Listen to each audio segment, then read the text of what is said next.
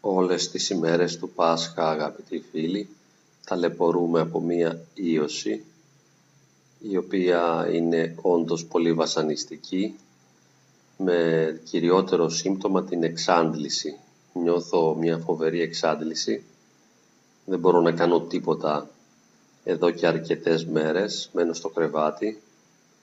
Είναι σαν να μην έχεις καθόλου ενέργεια σαν να μην υπάρχει καμία δύναμη μέσα στο σώμα, κάτι που επηρεάζει άμεσα την ψυχολογία μας και την πνευματική μας εγρήγορση, εφόσον αυτές οι τρεις διαστάσεις της ύπαρξης, δηλαδή η βιολογική, η ψυχολογική και η πνευματική, βρίσκονται σε μια συνεχή αλληλεπίδραση και αλληλεξάρτηση.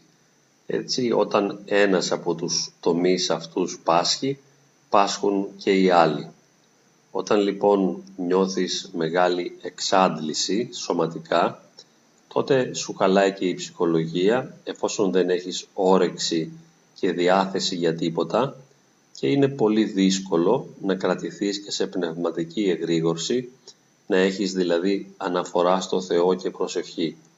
Όμως, όπως τα περισσότερα περνάνε και φεύγουν, έτσι και αυτή η ίωση με την βοήθεια των φαρμάκων και την πολλή ξεκούραση πιστεύω ότι θα περάσει. Ίσως σήμερα είμαι λίγο καλύτερα για να μπορώ να μιλώ και θα ήθελα να κάνω μία μικρή τοποθέτηση πάνω στο Πάσχα το οποίο θα εορτάσουμε πανηγυρικά σε λίγες ώρες.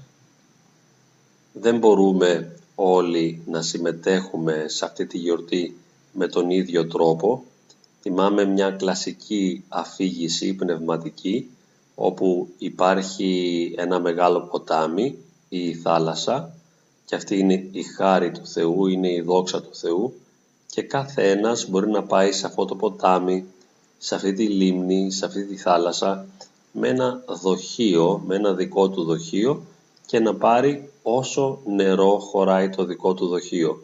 Έτσι λοιπόν ένας μπορεί να έχει ένα μεγάλο δοχείο, άλλος ένα μικρότερο, άλλος μπορεί να έχει μία δακτυλίθρα, άλλος μπορεί να μην θέλει καθόλου να πάει προς το νερό και να πιει και έτσι η μετοχή του σε αυτό το αναστάσιμο εορταστικό γεγονός είναι πάντοτε σχετική. Δηλαδή, άλλος μπορεί να μην μετέχει καθόλου και να μείνει παντελώς αδιάφορος από αυτό Βέβαια κάποιος μπορεί και να πληγωθεί και να τραυματιστεί από την αδυναμία του να συμμετάσχει σε αυτή τη γιορτή εξαιτίας μιας αποστασίας, αμαρτίας ή οτιδήποτε άλλο θα μπορούσαμε να πούμε και άλλος συμμετέχει λίγο, άλλος περισσότερο, άλλος περισσότερο και άλλος ανασταίνεται ολόκληρος και γίνεται ο ίδιος φως και Ανάσταση και ζωή. Η μετοχή μας λοιπόν σε αυτό το γεγονός είναι σχετική και σίγουρα δεν έχει να κάνει με το κατά πόσο μπορούμε να εορτάσουμε κοσμικά. Αυτό πλέον είναι κοινός τόπος να το αναφέρουμε, το γνωρίζουμε όλοι, πως δεν έχει σημασία εάν θα ακούσουμε τραγούδια λαϊκά, εάν θα φάμε πριτζόλες ή σουβλιστά αρνιά, εάν θα έχουμε καλή παρέα η κακή παρέα δίπλα μας. Αυτά είναι κοσμικά γεγονότα και δεν αφορούν άμεσα το Πάσχα αυτό καθεαυτό, δεν αφορούν άμεσα την Ανάσταση του Κυρίου ημών Ιησού Χριστού και βέβαια δεν αφορούν καθόλου και τη δική μας Ανάσταση που σημαίνει την πνευματική μας ανακαίνιση, τη μετοχή σε αυτό το γεγονός της ε, πλήρους ολοκληρωτικής ανανέωσης της ύπαρξής μας, ενός νέου βαπτίσματος θα λέγαμε, καθάρσεως και φωτισμού. Άλλο το να εορτάζεις κοσμικά, άλλο το να εορτάζεις πνευματικά. Όπως άλλο είναι το να έχεις ψυχική υγεία, ψυχολογική υγεία και άλλο το να έχεις πνευματική υγεία. Και άλλο βέβαια να έχεις σωματική υγεία. Είπαμε αυτές οι διαστάσεις μαζί και με άλλες διαστάσεις όπως είναι η κοινωνική, διαπροσωπικών σχέσεων, οικονομική, αλληλεπιδρούν μεταξύ τους οι διαστάσεις αυτές, αλλά είναι διαφορετικές διαστάσεις, δεν είναι το ίδιο. Δηλαδή, το αν θα έχω πολλά χρήματα, σίγουρα μπορεί να επηρεάσει όλες τις άλλες διαστάσεις της ύπαρξής μου, αλλά δεν τις προσδιορίζει. Όπως δεν προσδιορίζει το να έχω μία ζωντανή ερωτική σχέση, σεξουαλική σχέση, το οποίο μπορεί να είναι ένα θαυμάσιο γεγονός και αυτό επηρεάζει την πνευματική μου πορεία, επηρεάζει την ψυχολογική μου ισορροπία, επηρεάζει τη σωματική μου υγεία, αλλά δεν την προσδιορίζει άμεσα και σίγουρα είναι ένα ανεξάρτητο γεγονός. Επηρεάζει, αλλά δεν προσδιορίζει. Ευχόμαστε λοιπόν σε κάθε άνθρωπο να μπορεί να χαίρεται, να μπορεί να εορτάζει με κάθε τρόπο και δεν εμποδίζουμε τίποτα, δεν θέλουμε να απογοητεύσουμε κανένα, θεωρούμε κάθε χαρά ότι έχει ένα νόημα και μια ποιότητα στη ζωή μας, τη χρειαζόμαστε, η χαρά μας τρέφει, οποιαδήποτε και αν είναι, μας τρέφει ως ανθρώπους, μας τρέφει υπαρξιακά και θα μπορούσαμε βέβαια να γλεντήσουμε, να γιορτάσουμε, να φάμε καλά, να πάμε βόλτα, να κάνουμε ωραίες παρέες. Όμως αυτά είναι ενδιαφέροντα κοσμικά γεγονότα, αλλά όπως είπαμε δεν έχουν να κάνουν άμεσα με το γεγονός της Αναστάσεως, το οποίο θα μπορούσαμε να το εορτάσουμε πραγματικά, εάν είχαμε προετοιμαστεί τις προηγούμενες μέρες, με νηστεία, με προσευχή και με εγκράτεια και εάν είχαμε συμμετοχή στις ακολουθίες, τότε θα είχαμε καλλιεργήσει τις προϋποθέσεις ώστε να φτάσουμε σήμερα το βράδυ σε μια εκπληκτική, θαυμαστή κορύφωση της πνευματικής μας πορείας και θα περνάγαμε από όλη αυτή την υπτική πορεία των 40 ημερών της προετοιμασίας για το Πάσχα στην μεγάλη εορτή. Και όσο μεγαλύτερη θα ήταν η στέρηση και ο πόνος. Και ο πόνος και η στέρηση βέβαια θα είχαν και αυτά κρυφή πνευματική χαρά.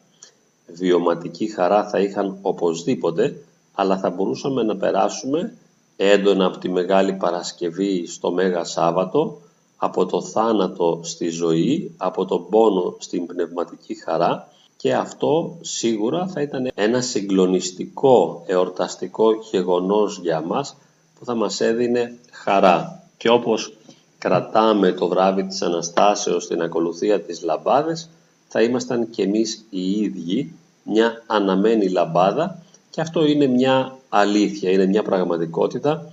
Όντως μπορούμε να γίνουμε φως και να έχουμε το φως του Χριστού στην καρδιά μας και από εκεί βέβαια να λάμψει σε όλο τον ψυχισμό μας αλλά και σε όλο μας το σώμα. Και μπορούμε να δούμε κάποιες υπάρξεις μέσα στην νυχτερινή ακολουθία, στην νυχτερινή Θεία Λειτουργία της Αναστάσεως να είναι όχι απλώς λαμπαδιφόροι αλλά να είναι αναμένες λαμπάδες οι ίδιοι και αυτό να φαίνεται στο πρόσωπό τους καθώς είναι γεμάτοι από τη χάρη και ακτινοβολούν αυτή τη χάρη του Θεού παντού γύρω στο περιβάλλον τους.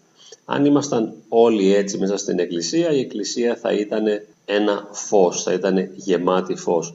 Είναι και τώρα, αλλά σε κάποιο βαθμό μόνο, γιατί δεν έχουμε όλη τη δυνατότητα να φανερώσουμε αυτή τη χάρη του Θεού ως φως και δεν έχουμε όλη τη δυνατότητα να είμαστε πλήρης Πνεύματος Αγίου.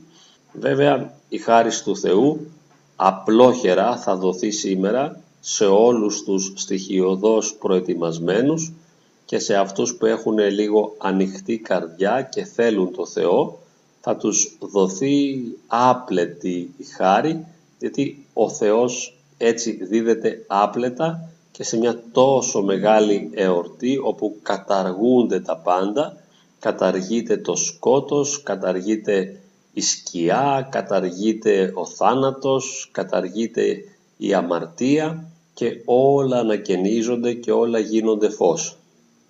Αυτό που θα μπορούσαμε να κάνουμε οι περισσότεροι από εμάς είναι να μεταλάβουμε σήμερα το βράδυ στην νυχτερινή Θεία Λειτουργία αφού παραμείνουμε βέβαια στη Θεία Λειτουργία μέχρι τις 1.30 ώρα τη νύχτα, 2 θα έχει τελειώσει και θα έχουμε την ευκαιρία με αναμένες τις λαμπάδες στα χέρια μας, να τις κρατάμε, αλλά όπως είπαμε να είμαστε κι εμείς οι ίδιοι λαμπάδες αναμένες με τη χάρη του Αγίου Πνεύματος και θα είναι μια φοβερά δυνατή εμπειρία να μπορούμε να μεταλάβουμε στο τέλος και να γίνουμε ολόκληρη αναστάσιμο φως. Οι προϋποθέσεις είναι απλές, θα ήταν πολύ σημαντικό να έχει κανείς εξομολογηθεί αφού έτσι το ζητάει η Εκκλησία, μια απλή εξομολόγηση και κατά τη δική μου αντίληψη και γνώμη όλες οι αμαρτίες, ειδικά για αυτό το βράδυ της Αναστάσεως συγχωρούνται και όλοι όσοι έχουν εξομολογηθεί επιτρέπεται να μεταλάβουν. Αρκεί βέβαια να θέλουν το Χριστό. Δύο λοιπόν προϋποθέσεις απλές για την σημερινή Θεία Μετάληψη είναι να έχω εξομολογηθεί και να θέλω το Χριστό. Ανεξάρτητα από το πόσες αμαρτίες έχω κάνει. Είτε έχω κάνει τις πιο συνηθισμένες αμαρτίες που έχουν να κάνουν με τη σεξουαλικότητα, με την οργή, το θυμό, τα νεύρα, την κρίνια, τα ψέματα, είτε βαρύτερες αμαρτίες, ακόμα και οι βαρύτερες, οι φόνοι, οι κλεψιές, αυτές που νομίζουμε εμείς ότι είναι οι βαρύτερες τέλος πάντων, ακόμα και αυτές συγχωρούνται μπροστά στη δύναμη του αναστημένου Χριστού, ο οποίος γίνεται φως που θέλει να δοθεί στις καρδιές μας και να τις φωτίσει και να τις αναστήσει.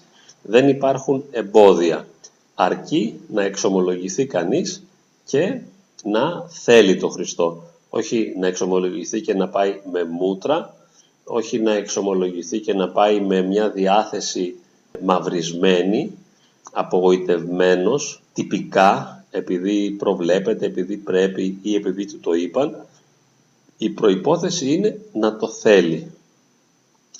Οπότε, κατά κάποιον τρόπο, θα μπορούσε να ρωτά ο ιερέας τον εξομολογούμενο, την ώρα δηλαδή που λέει μεταλαμβάνει ο δούλος του Θεού, Γεώργιος, ας πούμε, σώμα και αίμα Χριστού, θα μπορούσε πριν να λέει θέλεις να μεταλάβεις. Ναι, ωραία. Πληρώθηκαν όλες οι προϋποθέσεις αφού θέλεις να λάβεις Χριστό. Θέλεις όμως, ναι. Δηλαδή είσαι στραμμένος προς Αυτόν. Το θυμικό σου είναι στραμμένο προς Αυτόν. Θέλεις να ενωθείς με τον Χριστό. Θέλεις να κοινωνήσεις μαζί Του. Θέλεις μια ενότητα μαζί Του. Εάν ναι, τότε ωραία. Μεταλαμβάνεις και η ορτή είναι πεπληρωμένη. Μπορούμε πραγματικά να πανηγυρίσουμε και να χαρούμε βαθιά και πνευματικά έχοντας λάβει μέσα μας το σώμα και το αίμα του Αναστημένου Χριστού. Είναι η μεγάλη μας ευκαιρία, η μεγάλη μας μέρα. Μετά, αν έχουμε κάνει κάτι πολύ βαρύ, ένα μεγάλο αμάρτημα, μπορούμε να συνεχίσουμε τον κανόνα, αν θέλουμε, και να μην μεταλαμβάνουμε συνεχώς, εφόσον έχουμε κάνει πολύ μεγάλες αμαρτίες. Αλλά ειδικά αυτό το Σάββατο το βράδυ το μεγάλο, αυτή η Κυριακή του Πάσχα είναι κάτι το εκπληκτικό, όπου όλα συγχωρούνται και όλες οι αμαρτίες ακυρώνονται. Ήθελα απλά αγαπητοί φίλοι να μοιραστώ μαζί σας δύο σκέψεις σαν χαιρετισμό και να ευχηθώ όλοι όπως και όσο μπορεί ο καθένας να χαρεί αυτό το μεγάλο γεγονός της Αναστάσεως αλλά και όποιος δεν μπορέσει να το χαρεί, όποιος δεν μπορεί να συμμετάσχει στην ακολουθία της Θείας Λειτουργίας και δεν μπορεί να μεταλάβει ή δεν μπορεί να πάει στην Ανάσταση, αλλά ακόμη και αυτός που δεν θέλει το Χριστό, ακόμη και αυτός που τον αρνείται ή δεν τον αντέχει ή δεν τον μπορεί ή δεν τον ξέρει ή δεν τον θέλει, να μην απογοητευτεί, αλλά να κρατηθεί όρθιος με οποιονδήποτε τρόπο μπορεί, να προστατέψει και να βοηθήσει τον εαυτό του, να τον βοηθήσει να νιώσει στοιχειοδός καλά. Και ας πει μέσα του αυτό το Πάσχα σε αυτή τη φάση της ζωής μου δεν μπορώ να συμμετάσχω σε τίποτα, δεν καταλαβαίνω τίποτα, μένω ξένος από τον Χριστό, αυτή είναι η δυνατότητά μου, δεν μπορώ να κάνω αλλιώς, δεν μπορώ να συμμετάσχω στα εορταστικά αυτά φοβερά γεγονότα, Δεν μπορώ να γίνω φως και ζωή και Ανάσταση, αλλά τουλάχιστον θα με φροντίσω ώστε να μην υποφέρω πολύ. Κάτι είναι και αυτό. Θα βοηθήσω τον εαυτό μου, θα είμαι υποστηρικτικός απέναντι σε μένα και θα πω ίσως κάποια άλλη φορά, ίσως στο μέλλον, αργότερα, με τη βοήθεια και τη χάρη του Θεού, να μπορέσω και εγώ να είμαι μέτοχος αυτής της ύψης της πανηγύρεως. Αλλά δεν υποχρεώνω τον εαυτό μου, δεν κρίνω τον εαυτό μου, δεν τα βάζω με μένα. Γίνομαι ο ίδιος συγχώρεση για τον εαυτό μου και λέω μείνε εκεί που είσαι, ζήσε αυτό που μπορείς. Αυτό που μπορείς να ζήσεις είναι εντάξει για σένα. Όσο ξένος κι αν είσαι από το Θεό, ο Θεός όμως δεν είναι ποτέ ξένος από σένα. Θα σε βοηθήσει, θα σε αναλάβει όταν έλθει η ώρα η καλή. Μέχρι τότε ζήσε όπως μπορείς. Αλλά μην απελπίζεσαι, μην απογοητεύεσαι. Εσύ δεν ελπίζεις στο Θεό, ο Θεός ελπίζει σε σένα. Εσύ δεν γνωρίζεις το Θεό, ο Θεός γνωρίζει εσένα.